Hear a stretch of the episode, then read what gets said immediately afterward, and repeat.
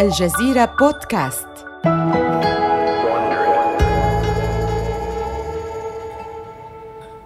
إنه أكتوبر عام 1983 في مقر ستاربكس في سياتل. يفرك هاورد شولتز يديه وهو يخطو مسرعا داخل مكتب جيري بولدوين أحد مؤسسي الشركة. تزداد خطوات شولتز توترا في حين يتنهد بولدوين لأنه يعلم أنه لا يستطيع إيقافه. يثير إصراره حيرته. جيري إن مقاهي الإسبريسو هي مستقبل ستاربكس. لو كنت رأيت تلك المقاهي في ميلان لصدقتني. ولكنني لم أرها يا هاورد. معظم الأمريكيين ليست لديهم أدنى فكرة عن الإسبريسو وكم هو عظيم. يمكننا أن نعرفهم عليه. ينهض بولدوين من مكتبه ويتجه نحو الباب ويفتحه مشيرا إلى أن المحادثة قد انتهت. ولكن شولتز يستمر في ملاحقته يوما بعد آخر على أمل أن ينجح في إقناع بولدوين بفكرته. جيري أرجوك أن تعيد النظر في هذا الأمر. حسنا يا هاورد يمكنك تجربة مقهى الإسبريسو العزيز عليك هذا. شكرا هذا عظيم. حسنا سأحتاج إلى 140 مترا مربعا في أحد متاجرنا. سأعطيك 30 مترا مربعا. لا أكثر. لن يكون هناك مكان للكراسي أو الطاولات. سيكون هناك مكان لمنضدة. حسنا. سأحسن استثمارها. يقوم شولتز بإخلاء ركن في أحد متاجر ستاربكس ويضع فيه ماكينة الإسبريسو اللامعة المصنوعة من الكروم.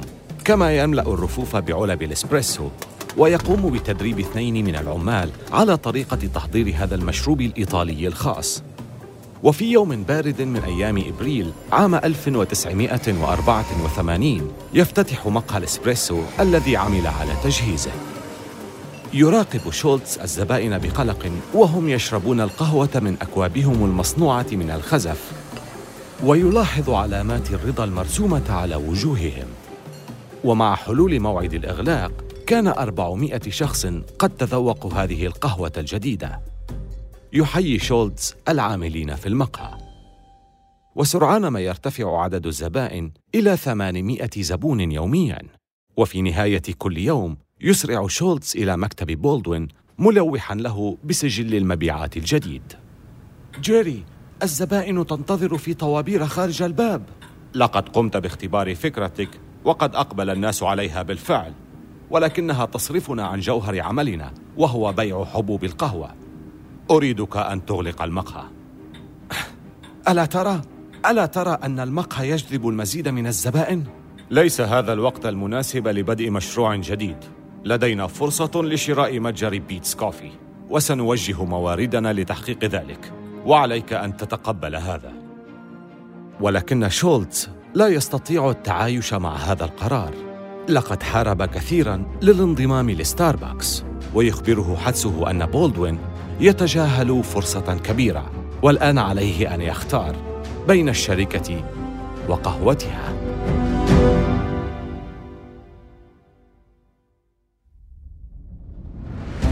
من الجزيرة بودكاست بالتعاون مع ووندري هذا بودكاست حروب الأعمال.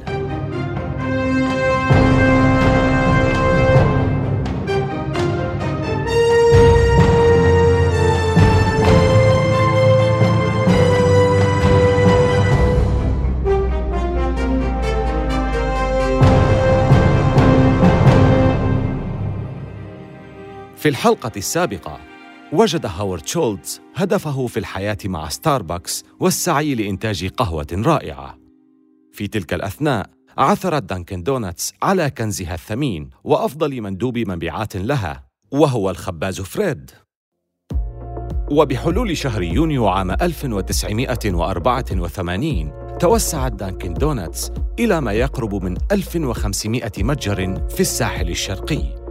أما على الساحل الغربي فقد كان هاورد شولتز يجلس في مكتبه مكتئبا وحزينا لعدم قدرته على تحقيق حلمه وتحويل مسار عمل ستاربكس من بيع حبوب القهوة إلى مقهى يقدم الإسبريسو. يجب عليه فعل شيء حيال ذلك. هذه هي الحلقة الثالثة. شولتز في مواجهة ستاربكس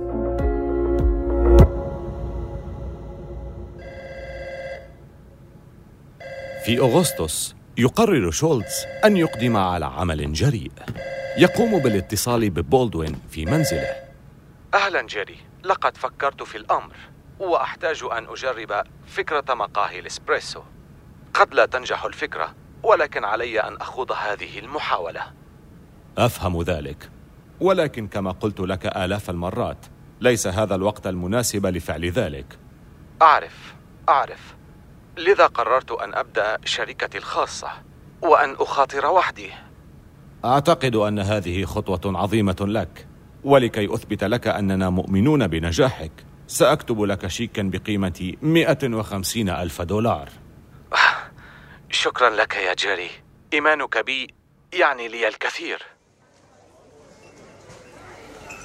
إنه إبريل عام 1985 يوم افتتاح شولتز لمتجره الذي تبلغ مساحته 65 مترا مربعا ويقع في الطابق الأرضي لبرج تجاري جديد. اسم المحل إل جيورنالي على اسم الجريدة اليومية التي تصدر في ميلان. يبدو المتجر بمنضدته الطويلة وأرضيته الخشبية وطاولاته الدائرية كأنه جزء من إيطاليا في وسط مدينة سياتل. يرحب شولتز بالزبائن عند وصولهم. هل تحب أن تجرب كافيه لاتيه؟ لم أسمع بها من قبل. إنها جديدة في أمريكا. تتكون من مشروب الإسبريسو اللذيذ ثم يضاف إليه الحليب بعد معالجته بالبخار المضغوط. إنه خليط مثالي. حسنا سأجربها. يشمر شولتز عن ساعديه ويشارك عماله العمل. يسكب القهوة ويبخر الحليب. ويمزج المكونات معا. تملأ وجهه الابتسامة وهو يحلم بمقاهي الإسبريسو تغزو كل مكان في الولايات المتحدة. ويعلم أنه لن يتوقف حتى يحقق ذلك. بعد عامين وبينما يعد شولتز الكابتشينو في الجيورنالي يتصل به جيري بولدوين. مرحبا يا هاورد. لدي أخبار هامة. سنقوم ببيع ستاربكس. المتاجر الستة معا. أه لماذا؟ نحتاج للتركيز على إدارة متجر بيت. ولهذا قمت بالاتصال بك. أريدك أن تحصل على ستاربكس سأمهلك تسعين يوما فقط لجمع المال. السعر الذي نطلبه هو ثلاثة ملايين وثمانمائة ألف دولار. هذا كثير جدا بالنسبة لشولتز. ولكن حلم امتلاك ستاربكس جعله يفكر كثيراً. يقوم شولتز بإقناع المستثمرين بأن فكرة الإسبريسو ستنجح. وبعد شهرين يستطيع جمع مليوني دولار. وكله ثقة بأنه سيتمكن من جمع ما تبقى من المبلغ في الوقت المناسب. ومع اقتراب موعد التسليم يطلب بولدوين عقد اجتماع معه في مطعم بوسط المدينة. أعتذر يا هاورد. ولكن أحد المستثمرين معك في متجر الجيورنالي قد عرض علينا أربعة ملايين دولار نقدا. يحدق شولتز في وجهه بذهول وهو يشعر بأن كل شيء قد انهار من حوله. لحسن الحظ يعرف شولتز أقوى محامي سياتل وأكثرهم تقديرا واحتراما. إنه بيل جيتس الأب والد عبقري التكنولوجيا وهو زميل دراسة لأحد أصدقاء شولتز. لذا يسرع للقائه. جيتس شخصية مرموقة يبلغ طوله مترين تقريبا وهو معروف بقدرته على مواجهة كبار الشخصيات في المدينة. يستمع إليه جيتس ثم ينهض ويصحب شولتز إلى مكتب المستثمر. يتجاهلان السكرتيرة ويدخلان المكتب وقبل أن يستطيع الرجل قول أي شيء ينفجر جيتس في وجهه. يجب أن تخجل من نفسك لمحاولة سرقة حلم هذا الشاب. سوف تتنازل وسيقوم هذا الشاب بشراء الشركة. من المبهر أن الأمر لم يحتج أكثر من ذلك لكي يتنازل المستثمر عن عرضه. وفي أغسطس عام 1987 يقوم شولتز بشراء الشركة بقيمة ثلاثة ملايين وثمانمائة ألف دولار. ولكنه أن أتم الصفقة حتى واجه معضلة كبيرة.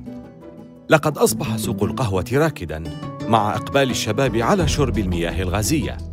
وعليه أن يفكر في طريقة تجعلهم يقبلون على ستاربكس ويقتنعون باحتياجهم لقهوة جيدة واسبريسو بسعر زهيد. لن يكون الأمر سهلا ولكن شولتز لديه إيمان تام بقدراته وبقهوته التي يوقن أن بإمكانه إقناع ملايين الناس بحبها ولن يتوقف حتى ينجح في ذلك.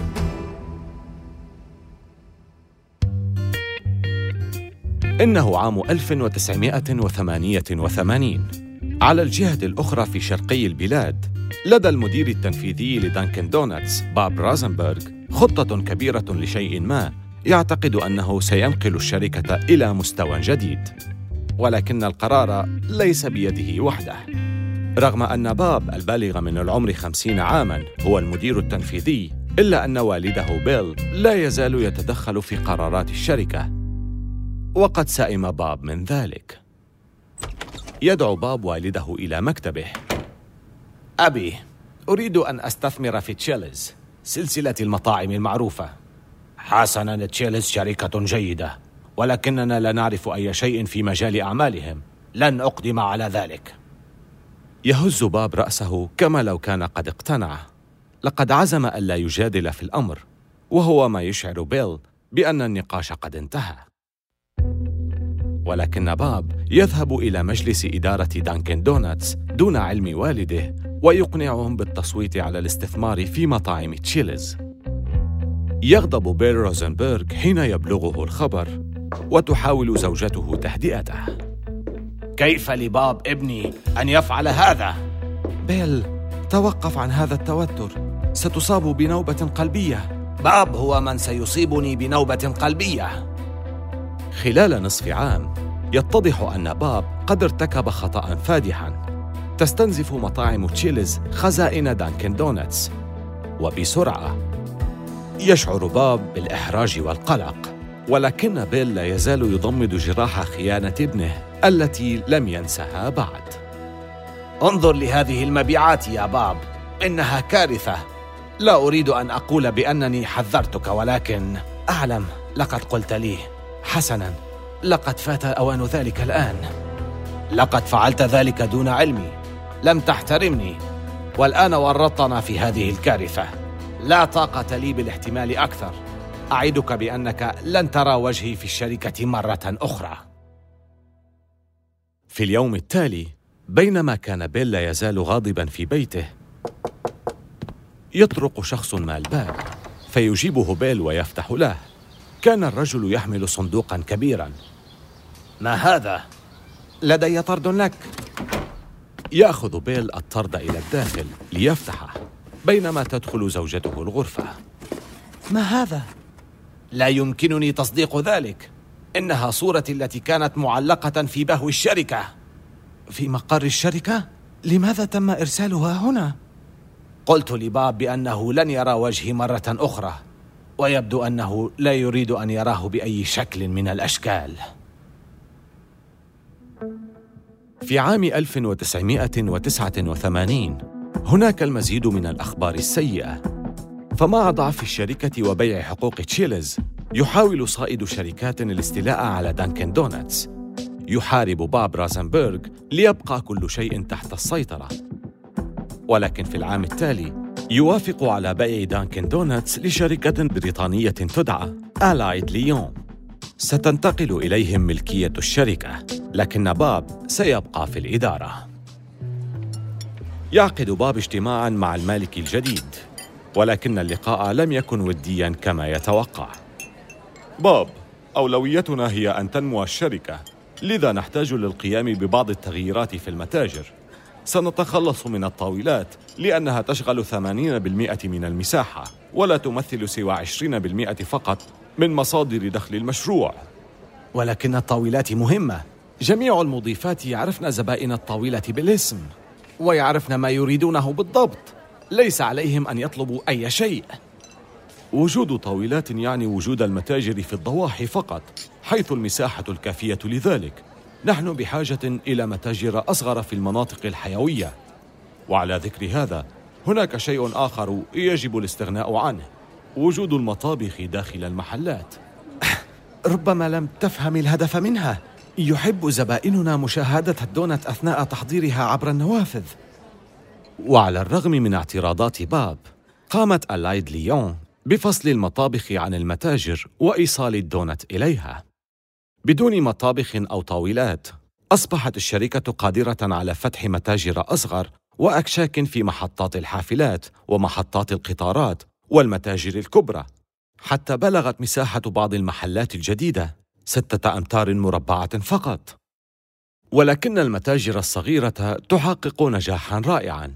يجني أحد الفروع الجديدة مليون دولار في عامه الأول. وفي السنوات الأربع التالية تقوم دانكن دونتس بافتتاح أكثر من 300 متجر جديد بدلاً من 80 فقط في العام الواحد. وبحلول عام 1990 يصبح لدى الشركة ألف متجر. كان السادس من يونيو عام 1992 واحداً من أكثر الأيام بهجة لشولتز. إنه يوم الاكتتاب العام لستاربكس. في السادسة صباحاً بينما يدق جرس الافتتاح في بورصة نيويورك. يجتمع شولتز وفريق إدارة ستاربكس حول شاشات الكمبيوتر في بورصة الأوراق المالية في سياتل. منذ أن اشترى شولتز الشركة قبل خمس سنوات عمل بجد كي يفي بوعده للمستثمرين الأوائل وهو افتتاح 125 متجراً خلال خمس سنوات. والآن مع وجود أكثر من 150 متجراً فإن ستاربكس تعد أكبر شركة متخصصة في تحميص القهوة وتوزيعها ولديها الآن فرصة كبيرة للتوسع. يحب شولتز أن يعتبر نفسه ذا رؤية لكن عليه الاعتراف بأن ظاهرة مقاهي القهوة قد انتشرت أسرع مما تخيل. واليوم أصبحت ستاربكس أول شركة لتجارة القهوة تطرح للاكتتاب العام. يميل شولتز إلى الخلف بكرسيه ويراقب باهتمام. يتراوح سعر السهم بين 14 و 16 دولارا للسهم. انظروا ارتفع سعر السهم ل 21 دولارا. يتم تداول الأسهم بسرعة على مدار اليوم. نحن ثاني أكثر الأسهم تداولا في بورصة ناسداك. مع جرس الإغلاق كانت الشركة قد جنت 29 مليون دولار. بعد خمس سنوات فقط من شراء شولتز لستاربكس بثلاثة ملايين وثمانمائة ألف دولار أصبحت قيمتها في السوق 273 مليون دولار. مع نهاية عام 1993 أصبح لدى ستاربكس أكثر من 270 متجراً في شمال غربي المحيط الهادئ. أما في الشمال الشرقي فكانت دانكن دونتس تمتلك أكثر من عشرة أضعاف هذا العدد. لكن هاوارد شولتز يركز اهتمامه على المنافسين في مجال القهوة عالية الجودة أماكن مثل بارنيز و The Coffee Beanery الذين يسعون لتقديم نفس القهوة الفاخرة. كان لديه وقت للاستمتاع بنجاح شركته منذ الاكتتاب العام في السنة الماضية ولكنه يعلم أنه لا يستطيع أن يقف ساكنا. لقد حان وقت توسع مملكة القهوة الخاصة به في الساحل الشرقي. إنها خطوة تردد كثيرا في أخذها بسبب ارتفاع سعر الأرض وتكاليف العمالة هناك. في إبريل عام 1994 تفتتح الشركة أول فرع لستاربكس في مدينة بوسطن المقر التاريخي لدانكن دونتس. وهو ما اعتبرته دانكن دونتس معركة شخصية هذه المرة. يحاول المديرون التنفيذيون الغاضبون في المقر الرئيسي للشركة إيجاد طريقة للرد على هذا التحدي. ولكن قريباً سيسبب القدر المتاعب لستاربكس ربما بشكل أكبر مما كانت دانكن دونتس تنوي فعله. إنه يونيو عام 1994 هاورد شولتز مع زوجته وابنه وابنته في هامبتونز. وبسبب إلحاح زوجته لقد بدأ للتو أطول إجازة له منذ عشرة أعوام. يرن الهاتف كان نائب رئيس ستاربكس أورين سميث على الخط. هناك موجة صقيع شديدة في البرازيل ارتفعت أسعار القهوة للغاية. نحن لا نشتري القهوة من البرازيل. ولكن البرازيل توفر أكثر من ربع القهوة في العالم. وهذا يعني أن جميع بائعي القهوة من ضمنهم موردون سيقومون برفع الأسعار. ونحن ندير 350 متجرا نحتاج لإمدادها بالقهوة بشكل دائم. يعود شولتز إلى سياتل ويستدعي كبار مساعديه. يجتمعون حول الطاولة الكبيرة في مكتبه. لدينا مخزون من القهوة يكفي للإمداد لمدة عشرة أشهر. ولكن يجب علينا اتخاذ بعض القرارات. هل نبقى على حالنا أم نرفع الأسعار؟ أنا أرى أنه يجب أن نرفع الأسعار ولكن ارتفاع الأسعار يضعنا في موقف ضعيف أمام دانكن دونتس لأنهم حتى إن رفعوا أسعارهم فإن قهوتهم ستباع بثمن أقل من قهوتنا. دعونا ننتظر. عندما رفعت شركات البنزين الأسعار بعد ارتفاع سعر البترول غضب الناس كثيرا. أتتذكرون ذلك؟ لا أريد لستاربكس أن تواجه هذا النوع من ردود الأفعال. وبعد أسبوعين تواجه البرازيل موجة صقيع أكثر ضررا من السابق. ترتفع أسعار حبوب القهوة بنسبة 330% يعقد شولتز اجتماعا طارئا آخر. لا توجد طريقة سهلة للتعامل مع هذا الموقف. يجب علينا رفع الأسعار ليس كثيرا. فقط خمسة أو عشرة سنتات للكوب. عملاؤنا يشتكون بالفعل من أسعارنا. أراهن أنهم سيدفعون أكثر من أجل القهوة الأفضل. ويقومون بذلك بالفعل. والآن شولتز مستعد لتوجيه اهتمامه إلى متاجره الجديدة في الشمال الشرقي. وهو ما يحفز دانكن دونتس ويدفع كليهما إلى منافسة ساخنة. بحلول إبريل عام 1994 أصبح لدى ستاربكس أكثر من 400 متجر.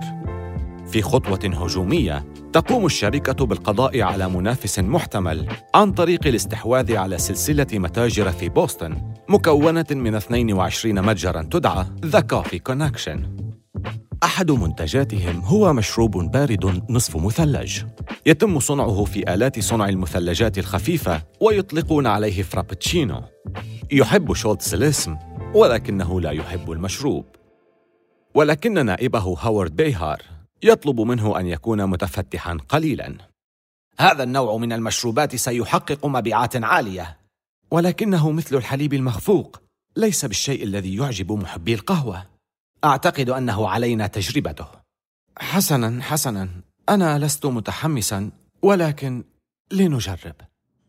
بعد مرور أسابيع يقدم فريق تسويق ستاربكس نموذجا أوليا من فرابتشينو لشولتز وبيهار. يتذوقه شولتز. إنه بشع! طعمه سيء جدا!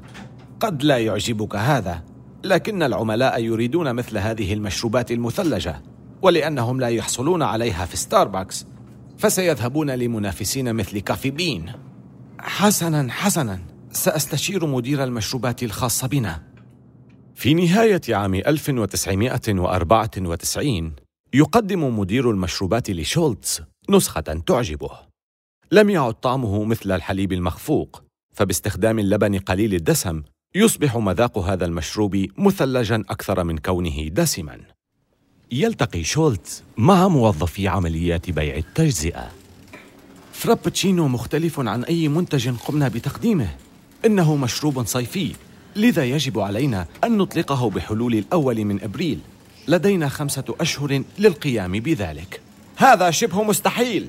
يجب عليكم فعل ذلك. إنها الطريقة الوحيدة التي ستجعل الخبر ينتشر بحلول الصيف. في إبريل من عام 1995 تم تحضير أول فرابتشينو بنكهات القهوة والموكا. في أول أسبوعين تم بيع مليون كوب منه.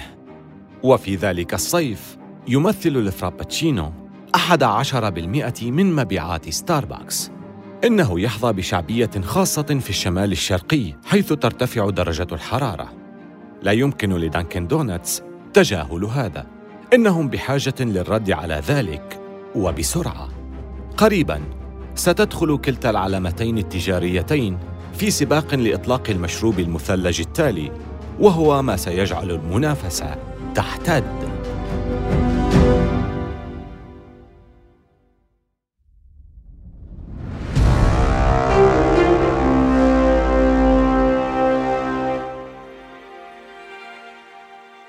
بينما تناضل دانكن دوناتس من أجل الرد على مشروب فرابتشينو تستكمل ستاربكس مسيرتها. وبحلول عام 1996 أصبح لديهم أكثر من ألف متجر في الولايات المتحدة وافتتحوا أول متاجر خارج البلاد في سنغافورة واليابان. وأخيراً في عام 1997 تبتكر دانكن دونتس مشروبها الصيفي. قهوة الكولاتا. إنه مشروب ناجح يحبه زبائن دانكن دونتس كما أنه يجذب الزبائن الذين لا يشربون القهوة عادة تماما كما فعل مشروب فرابتشينو. ولكن تأتي المكالمة الهاتفية التي كان يخشاها فريق التسويق. يقرر الممثل الذي لعب دور فريد الخباز في إعلانات حان وقت عمل الدوناتس على مدار 15 عاماً أن يتقاعد. يعتبر فريد الركن الأساسي في جميع إعلانات دانكن دوناتس التلفزيونية. إنه وجه دانكن دوناتس. يجتمع قسم التسويق سريعاً. الزبائن يعشقون فريد. سيصابون بخيبة أمل. يجب أن نخفف من تأثير هذه الضربة. ماذا عن حملة إعلانية تقوم بتوديع فريد بطريقة مناسبة؟ أو حفلة تقاعد كبيرة. أو موكب. لننفذ الأفكار الثلاثة. بينما يتحرك الموكب في شوارع بوسطن توزع دانكن الدونت مجانا على شرف فريد يقوم معجبوه بالتهام ستة ملايين قطعة دونت في 330 متجراً السؤال الآن هو كيف يمكن استغلال كل هذا الحب كسلاح ضد ستاربكس في حرب يتسع ميدانها ليشمل كل أنحاء العالم. في عام 1999 تحتفل دانكن دونتس ببيع كوبها رقم ثمانية مليار من القهوة. وفي السنة التالية تقوم بافتتاح متجرها رقم خمسة آلاف خارج الولايات المتحدة في بالي بأندونيسيا. ولكن رغم ذلك ما زالت ستاربكس تتقدم بألفي متجر في الولايات المتحدة وبوجودها في ثمانية عشرة دولة أخرى من بينها إنجلترا ونيوزيلندا والإمارات العربية المتحدة. ومع نهاية العقد يبدأ عصر السمنة واللامبالاة بالسعرات الحرارية خصوصاً في فئة المراهقين. وعندما تقدم ستاربكس فرابتشينو بالكراميل في صيف عام 1999 يصبح خيار طلبة المدارس الأمثل للتسلية بعد انتهاء يوم دراسي. ولكن دانكن دونتس ترد الضربة بمشروبها الذي حمل اسم دانكتشينو. وهو عبارة عن كابتشينو تتداخل فيه طبقات الشوكولاتة والكريم المخفوقة وقد حاز شعبية كبيرة بفضل إعلان خاص. واو! يا للهول! آل باتشينو! لم يعد اسمي آل بل دانك. دانكتشينو لا أمانع ذلك. ما هو اسمي؟ دانكيتشينو إنه شيء جديد تماما. دانكيتشينو إذا أردتم الكريمة اللذيذة ثقوا بي رحبوا بخليط الشوكولاتة الخاص بي. انظروا لذلك. فتلك التجربة فريدة حقا. يقومون بإضافة البندق أيضا ودوامات الكراميل.